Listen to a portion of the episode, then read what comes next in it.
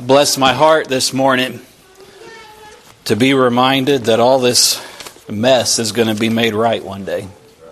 I'm thankful for the comfort that we can take in our Lord in this life, that He helps us through difficulties and trials and, and um, good things and blessings and bad things. He helps us through all of it. I'm thankful for that. But I'm also looking forward to the day that we won't need that anymore because everything has been made right. I used to not understand that mindset, and I guess I'm old enough now to start to understand it. Someday the king's coming and he's going to fix all of this. New heaven and new earth. And then all there will be is continual praise, honor, and glory to God. You imagine the best moments in your life, the most peace, the most joy, the most fulfillment in the Lord, and that's a glimpse of how heaven will feel. That's why we want you to go, why I want to go, why I want you to be there.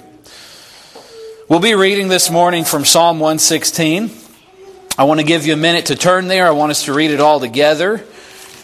And uh, I'm going to do something that I doubt I've done at this church. I want to ask you to stand while I read it. We're just going to read through while you're standing, and then when we're done with that, you can sit back down and I'll, I'll go verse by verse and preach. But let's stand if you're able. Why are we doing this? Not because I have some religious routine. No. Not because I saw somebody else do it. Because the Lord deserves our reverence, our honor, our attention. And this is one little way as a congregation today we can stand as we read this psalm and recognize Him for who he is and what he's done. Psalm 116. I'm reading from the English Standard Version, so if you're reading King James or a different one, it might be just slightly different. Psalm 116, verse 1. I love the Lord because he has heard my voice and my pleas for mercy, because he inclined his ear to me. Therefore, I will call on him as long as I live. The snares of death encompassed me, the pangs of Sheol laid hold on me. I suffered distress and anguish. Then I called on the name of the Lord. O Lord, I pray, deliver my soul. Gracious is the Lord and righteous. Our God is merciful. The Lord preserves the simple. When I was brought low, he saved me. Return, O my soul, to your rest, for the Lord has dealt bountifully with you. For you have delivered my soul from death, my eyes from tears, my feet from stumbling. I will walk before the Lord in the land of the living. I believed even when I spoke. I'm greatly afflicted, I said in my alarm. All mankind are liars. What shall I render to the Lord for all his benefits to me? I will lift up the cup of salvation and call on the name of the Lord. I will pay my vows to the Lord in the presence of all his people. Precious in the sight of the Lord is the death of his saints. O Lord, I am your servant. I am your servant, the son of your maidservant. You have loosed my bonds. I will offer to you the sacrifice of thanksgiving and call on the name of the Lord. I will pay my vows to the Lord in the presence of all his people, in the courts of the house of the Lord, in your midst, O Jerusalem. Praise the Lord. You could be seated. Thanks for, for standing with me. I have been studying all week a, a different message. this is one of those times that uh, I guess the Lord was preparing my heart for to preach at some other time. But this is what's on my heart for this morning. And I don't have a plan or any notes, literally. I mean, just the Bible today, and we're just going to go through and pray that the Lord leads this how He wants it to. The first uh, thing I want to mention is we believe David wrote this psalm. It's not really clear if he wrote it about a particular occasion, like a particular event or not. But as we read through it, I think we'll see that this applies both to the day the Lord saved his soul and to his whole life as a child of God. Maybe that's why he didn't identify like he did in other Psalms. I wrote this when I was running away from this person. Because this applies always for the child of God. We know David had a, a heart after the Lord's own heart. And we get a glimpse into what that means in a passage like this. If we could get something of a handle on this, this will let us know how we should serve the Lord. First of all, I love the Lord. Is that true? Can you say that with confidence, boldness, and joy? Or if you say it, do you have a little bit of hesitation and a little bit of like, nah, I'm afraid to say it too loudly because I'm not sure if I'm really all in? Brothers and sisters, I want to begin this morning by telling you, you can be all in. You can shout that to the rooftops and be sure you can say, I love the Lord. Now, why? Now, there's many of religious people who teach that, well, you wouldn't love the Lord if you weren't saved. Well, you might think you love Him and you might not be saved. So let's don't go down that path. But the path we can go down is what David taught us here. I love the Lord because He has heard my voice and my pleas for mercy because He has inclined His ear to me. Therefore, I'll call on Him as long as I live. Brothers and sisters, if any of us love the Lord, it is because He first loved us. Before God saved my soul, I think I was a pretty decent kid. I was raised with manners and in the South and taught to act a certain way, and people thought I was nice. I didn't do bad things. I didn't do graffiti or tear up buildings or I didn't even like when my friends wanted to go toilet paper houses on Halloween. I never did that. I didn't, never was comfortable with that sort of activity. But you know what? I didn't love the Lord. No matter how polite I was, no matter how many manners I had, no matter how well my mother trained me, I didn't love the Lord. In fact, all those years that I was lost from the moment that He showed me I was separated from Him, we'll talk about that more in this psalm, until the day that I surrendered unconditionally, all of those years, Scripture teaches me not only did I not love Him, I was in rebellion and I was His enemy. We've got a world full of people who believe that they can do certain activities, certain actions, that they can do nice things and that'll somehow be enough. Some people, you see this in movies and you see this at funerals, that people hope that they can have enough uh, good actions to outweigh the bad. Not going to happen. You can't love the Lord unless you've been saved by Him, unless He's first loved you. Now, we know that God loved the whole world. We know that. And when the Lord calls out to you, this is the very uh, beginning of loving the Lord. He reaches out to us with His Holy Spirit, and when you're not saved and God tries to interact with you, it's uncomfortable. You know why? Because you're wrong. He's not. But light has no fellowship with darkness, and until God saves you, it is difficult to be in His presence. But He loves you. I don't know who needs to hear this, if it's somebody here or somebody on the recording later, but I want every person listening to this to know. If you haven't been saved by the grace of God and He reaches out to you and He, whatever term you want to use, He knocks on your heart, He draws you, whatever you want to call it, but there's something that happens inside that will make you uncomfortable. It might make you want to get out of here. It might make you want to get out of the building. It might make you want to not go to church. I remember when I was lost in all the revivals my mother took me to, uh, there were some I didn't want to go to because it was hard and I was miserable. Do you know why I was miserable? God was loving me with His Holy Spirit and I couldn't stand it. That's what conviction is. It's loving for God to show you how messed up you are. And, brothers and sisters, that applies to us as His saved children too. It's loving when God corrects us of our errors. I love the Lord because he has heard my voice and my pleas for mercy, because he has inclined his ear to me. You think about this the King of glory, the Lord of lords, the. I don't even know how to describe him. He's high and lifted up and mightier than anything we can imagine. The very fact that not only does he reach down with his Holy Spirit, draw us to a place of repentance, but then he bends his ear down to listen metaphorically. Oh, that's why we love him. Because he responds when we need him because he listens to my voice and my pleas for mercy. If you're ever going to truly love the Lord, there's something that's going to happen. God's going to draw you. There's going to be your voice crying out, the voice of your heart at least, and pleas for mercy. Oh Lord, have mercy on me. I don't know what words that you will say or what words you said when God saved you, but we can be sure of this if you didn't repent, if you didn't pray, if you didn't seek Him, you don't know Him. So many people have been taught that you get to a certain age and you get baptized, or you get to a certain age and you make a decision, or you fill out a card, or you shake somebody's hand. none of those things can change you. The only thing that can change you is the power and presence of God. And until you have that experience of salvation, you're not really going to love Him, no matter how hard you try. But those of us who have experienced that, we recognize that we love Him because He's done something for us that's greater and bigger than anything we could ever describe. David follows that up in the end of the second verse by saying, Therefore I will call on him as long as I live.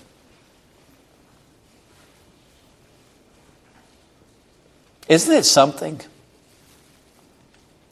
that so many of us, what it took for us to be saved, we don't do much of it after that? Calling on the name of the Lord.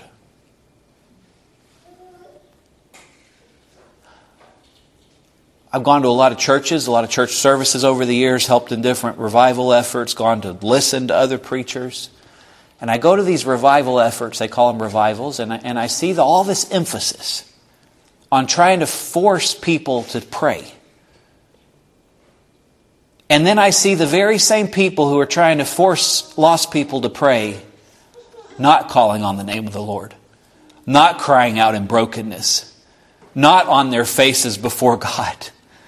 It's a very strange thing to behold. David said, I love the Lord because he listened to my voice when I cried to him. He inclined his ear to me, and therefore I will continue to call on him and cry out to him and beg him for his help and mercy for the rest of my life.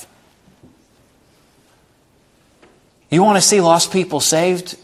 We need to get to the place that that's still true of us. This is not something we have to convince somebody to do. When people come in that don't know the Lord yet, and God's people are so humbled before Him and so moved by Him that involuntarily we're on our faces before Him. Now, I know some of you physically can't do that, but God sees your heart, and He knows if your heart is bowed down before Him. In that kind of environment, you won't have to invite somebody to the altar. The Holy Spirit will. All of this starts with us, children of God, brothers and sisters. God has saved us. He has done a work in us. He's done something for us that's so amazing that I can't describe it. And one of the best ways, we could never repay Him, but one of the best ways we could honor Him for what He's done is to continue to call on Him as long as we live. How come sometimes after you've been saved, we just kind of stop praying? I'm not talking about everybody. Some of y'all have continued to seek the Lord, continued to call on Him. But a lot of times that's the thing that goes first. You can look around churches and see that. There's lots of programs and activities. There aren't very many prayer meetings anymore. And even when a church, a congregation is trying to do that, they'll call it a prayer meeting and then you go and then there's, there's not really any prayer. There's a bunch of prayer requests, some scripture, and maybe just a little bit of prayer. and I'm not criticizing my brothers. I'm saying this is the most important thing we can do as a congregation is pray. That's worship. I've, I've told you all this. I, you know this. The, the definition of the word worship scripturally means to bow down on your face we do that through prayer. Now, we sing, and the singing is good, and, and I love the songs this morning. They bless my heart. And that's another way to praise God. But the best way to worship Him is through prayer. So, the most important thing we can do, and I know you know this, but I feel the need to remind us, is pray. If we start having more activities here, I hope the first thing we do is have a real prayer meeting. Before more Sunday school classes, before anything else. Uh, that's what we need. And then the Lord will guide us what else we should be doing. Now, David describes, beginning in verse 3, what it feels like to be separated from God. The snares of death encompassed me. The pangs of Sheol or hell or the grave laid hold on me. I suffered distress and anguish. Depending on how old you are and how much, how many years you've spent living life your own way, uh, the heaviness of your sin may feel different. I hear young people or people who were young when God saved them tell about their testimonies, and it's not that complicated. I think of my mama's testimony. The Lord saved her when she was eight, and I don't want to tell her testimony, but I, I, have heard her tell it enough that it always touches my house. She says, he, he saved me, was it before you even got to the aisle? It was just making that first move. God was dealing with her, and she didn't even have physical tears, but her heart was crying. She, she saw herself inside crying out to the Lord. That's a very simple experience. You take me, I was lost for five years. It was a lot more complicated. You take some wicked old man who lived his whole life the way he wanted to, and it might be a lot more complicated. What am I telling you? If you're young and you don't know the Lord yet, seek Him while you're young and tender. I pray for that for my little girl and my little cousins and all the little children that I know that God will deal with them and they'll surrender just as soon as they know because it's not worth waiting. But it feels bad. The conviction of the Lord feels bad. That's how David described it, like being grabbed hold of by the grave. What do you do when you feel that way? Again, religion may teach you to go see the pastor, go see this person, go do this thing. I'll tell you what you need to do go see God. And every one of you who've been saved by the grace of God, that's what happened. You went to see God, you went to Him, and He gave you peace. That's what David says. Fourth verse. When I felt this suffering, anguish, despair, trouble, then I called on the name of the Lord. O Lord, I pray, deliver my soul. Now, he doesn't go on and say in the language we use, like, then I got saved, but that's exactly what happened. Because listen to the transition in how he felt and who he was.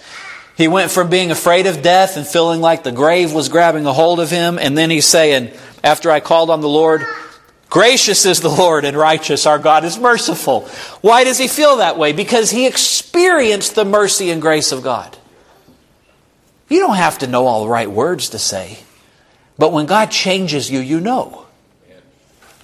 And as a side note, brothers and sisters, we don't need to overcomplicate salvation. It's very simple. I didn't say it was easy, but we don't need to make it easier than God made it. We don't need techniques or routines or strategies. It's simple. When God deals with you, seek Him. The end. You do anything else other than that, you better be sure God's in it. Because the Holy Spirit, that part of His role, part of His purpose, part of His identity is to convict and reprove the world of sin. That's not your job. You can't do that. I can't do that. The Holy Spirit is the one who convicts and reproves, and then He's the one who gives assurance. So David prays, and, and I love this. I don't see him mentioning anybody else being there. O Lord, deliver my soul. The next thing he says, Gracious is the Lord and righteous, our God is merciful. The Lord preserves the simple. I love that. In our culture, we're so, we have so much knowledge. We're, we're really, if, if the scripture ever learning and never able to come to the knowledge of truth ever applied to a time, it applies now. We've got information, the whole information of the world in that little device we carry around in our pockets and our purses, that phone. We've got access to any knowledge we want instantaneously, but do we have the power of God? It's simple. The Lord preserves the simple. When I was brought low, He saved me. We know that. If you've been saved by the grace of God, you've been brought low. Why then do so many of us spend so much of our energy resisting being brought low? As safe children. We spend so much of our energy trying to seem strong. We spend so much of our energy. I'm preaching to myself today. I don't know if it applies to y'all or not. We spend so much of our, I spend so much of my energy trying to figure things out, trying to help, trying to take care of things, trying to do it, trying to. No. God will help when we're brought low. And this is not just salvation, this is the life of the saved child of God. The Lord preserves the simple. Stop trying to figure it all out on your own, brother and sister. And when you're brought low, He'll save you. He'll help you, just like He did the day He saved your soul.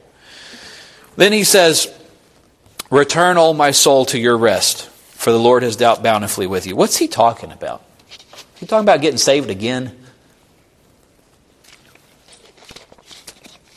I'll tell you what I think There's at least two meanings to this. I said this passage, this psalm, David's talking about salvation, but he's also talking about all the rest of his life. This isn't the only time that he prayed and said, Return my soul to your rest. The Lord has dealt bountifully with you. How many times have you gone through life, you've lost your peace, you've lost your what sense of being okay, and you call out to the Lord and he makes it all right? That's what David's saying in his own language. This is talking about when he was saved. Listen, before God lets you know you're separated from him, we call that the age of accountability. Is that a scriptural idea? Yeah, it goes all the way back to Genesis. Adam and Eve were created in perfection.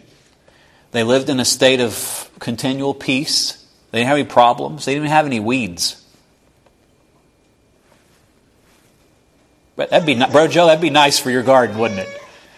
Just grow. You have the, just, just the right amount of moisture, just the right amount of everything, the right amount of nutrition, no animals to try to hurt you. You don't, the, the, the weather's perfect. You don't need a house. You don't even need clothes.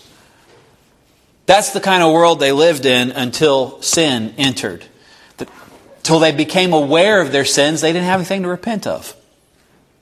That is a picture in biblical form from the beginning of humanity of how the age of accountability works. Now, we don't know what age it is. You might be eight, like my mama. I was nine when the Lord showed me I was lost. I've heard of people who never even knew until they were 18 or older. But when God shows you, when, when something awakens in you that I'm not okay anymore, the rest that you used to have inside of you disappears. Before I was lost, I wasn't afraid of anything. I wasn't afraid to die. I didn't have a lack of peace. There was no anxiety. When I was lost, there was. The Lord saved me. He returned my soul to how it was before calm and peaceful. And once He saves you, He can continue to do that. It's not getting resaved. You, you don't. Those that the Lord holds on to, He doesn't let go of them. But you can have that peace restored. You can have that joy restored.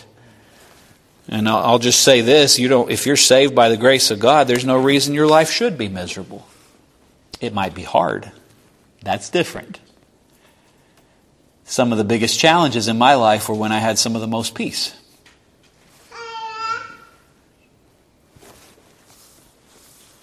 I I, uh, I try not to mention this too much, but my wife and I talk about that that month she spent over I think 33 days in the hospital, completely paralyzed, and then physical therapy. Right when we got married, three weeks after we got married, she got sick. And I think she would agree with you, that was probably the most peaceful, enjoyable part of our marriage. I'm not kidding. We, it, was, it, it was hard, but it was almost enjoyable. That we didn't argue, we didn't fight, we didn't get annoyed with each other, there was no frustration. That's what the Lord can do.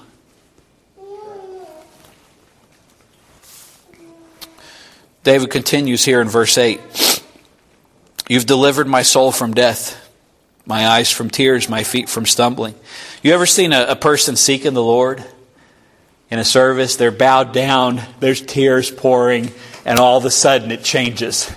The tears dry up, they're beaming, smiling. They might not even realize exactly what happened, but God changed them. He forgave them. They're new. You say, have you seen that before? Have you experienced that? I hope you have. And because, he says, because you've delivered my soul from death, my eyes from tears, my feet from stumbling, I will walk before the Lord in the land of the living. What is the land of the living? It's where the people of God are and where the presence of God is. We're told in Scripture the way of wicked is as darkness, they know not at what they stumble, but the way of the righteous is as the shining light that shines more and more unto the perfect day. If you're saved by the grace of God, part of what He expects from you is to walk before Him in the land of the living. And I'll say this to the young people, to, to the young men in the back especially, as, God, as you're growing up, I want you to hear this. There's going to be temptations. There's going to be distractions. There's going to be people who want to destroy you. They might seem nice. They might. Don't walk in the land of the dying. It's not worth it.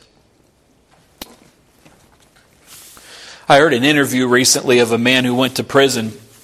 He said it was the best thing that ever happened to him because it's what God used to get his attention to break him and save him. But drugs took him there, and he talks about how it happened. And the interviewer said, Well, when did you get hooked?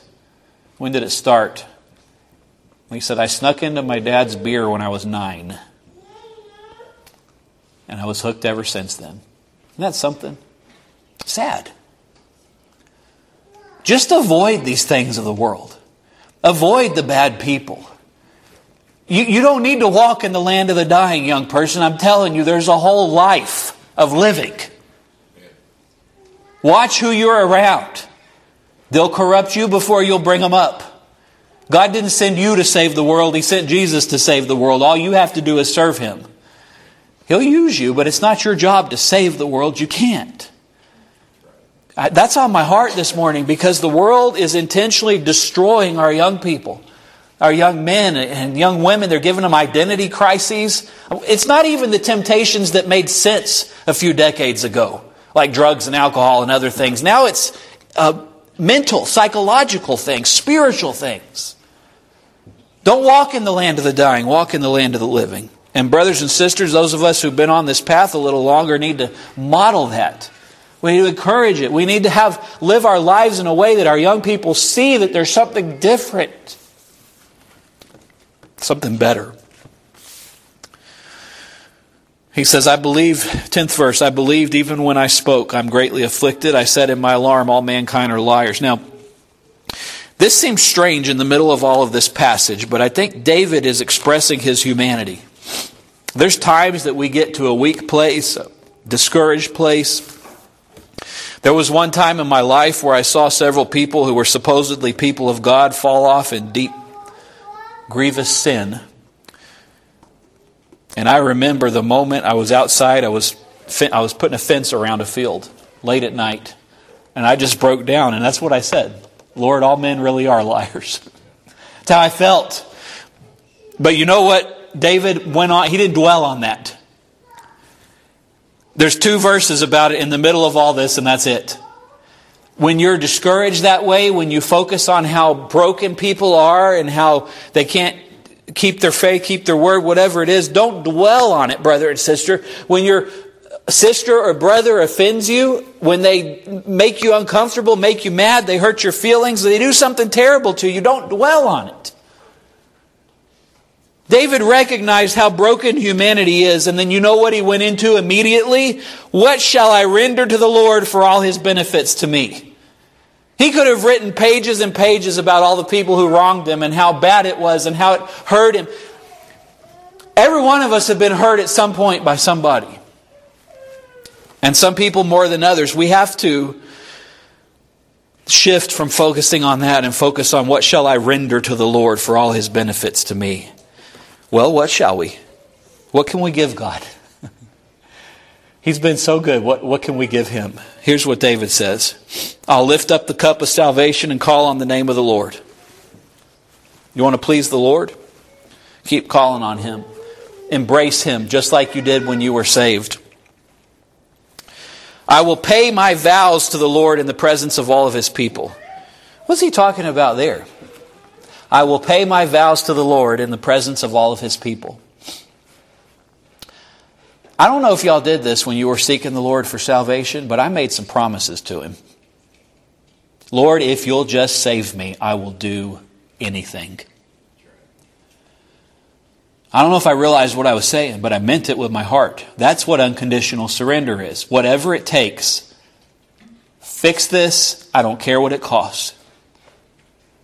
Those are vows. You know what David says? The way that we can get past those troubling, heartbreaking times in life, the way we can, it's not repaying him, but it's rendering to the Lord what he deserves. It's by lifting up the cup of salvation, calling on the name of the Lord, paying our vows in the presence of all his people. He doesn't say privately. Isn't that something? That's why I love among our uh, sister churches, the people who worship like us, we allow and encourage public testimony. The Apostle Paul said, Let all prophesy. That's what he's talking about. Forget, it's not future telling or fortune telling. Prophesying is speaking of God's goodness under the inspiration of the Holy Spirit. Or, as we might say in our language, saying what God puts on your heart. That's what this is talking about. And David says, part of how I'm going to show the Lord that I appreciate and I'm thankful for what he did for me is I'm going to pay my vows to the Lord in the presence of all his people. In other words, I'm going to serve him without reservation. I'm not going to hold back. Sometimes we're in a service, God puts something on your heart. I hear people, they'll come back three weeks later and say, Three weeks ago I was supposed to say this. And the Lord's been beating me up ever since. And I think, Why, why'd you do that? If God burdens you to say something, say it. Don't wait till next week. You might not have next week. I want you to think about it before we continue. What did you promise the Lord? Have you been keeping your promise? You've been keeping your vow to Him? You can with His help. Now, this is a transition from David focusing on his own uh, needs and, and how God comforts him personally. Now he's talking about the people of God collectively. Precious in the sight of the Lord is the death of his saints. That seems maybe odd that this was thrown in here right where it was. But you think about it, it's not odd at all because ultimately this is what we're all moving toward. Every one of us are going to die. Every one of us. It might be individually, it might be when the Lord comes back. I don't know when He's coming back, but we're all going to die. And uh, if you live your life in continual submission and surrender to the Lord, continuing to call on His name, when you die, your death will be precious in the sight of the Lord.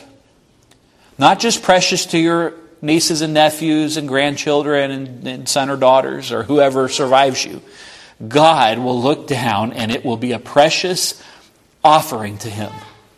What shall you offer the Lord? Your life, all the way up to the moment of death.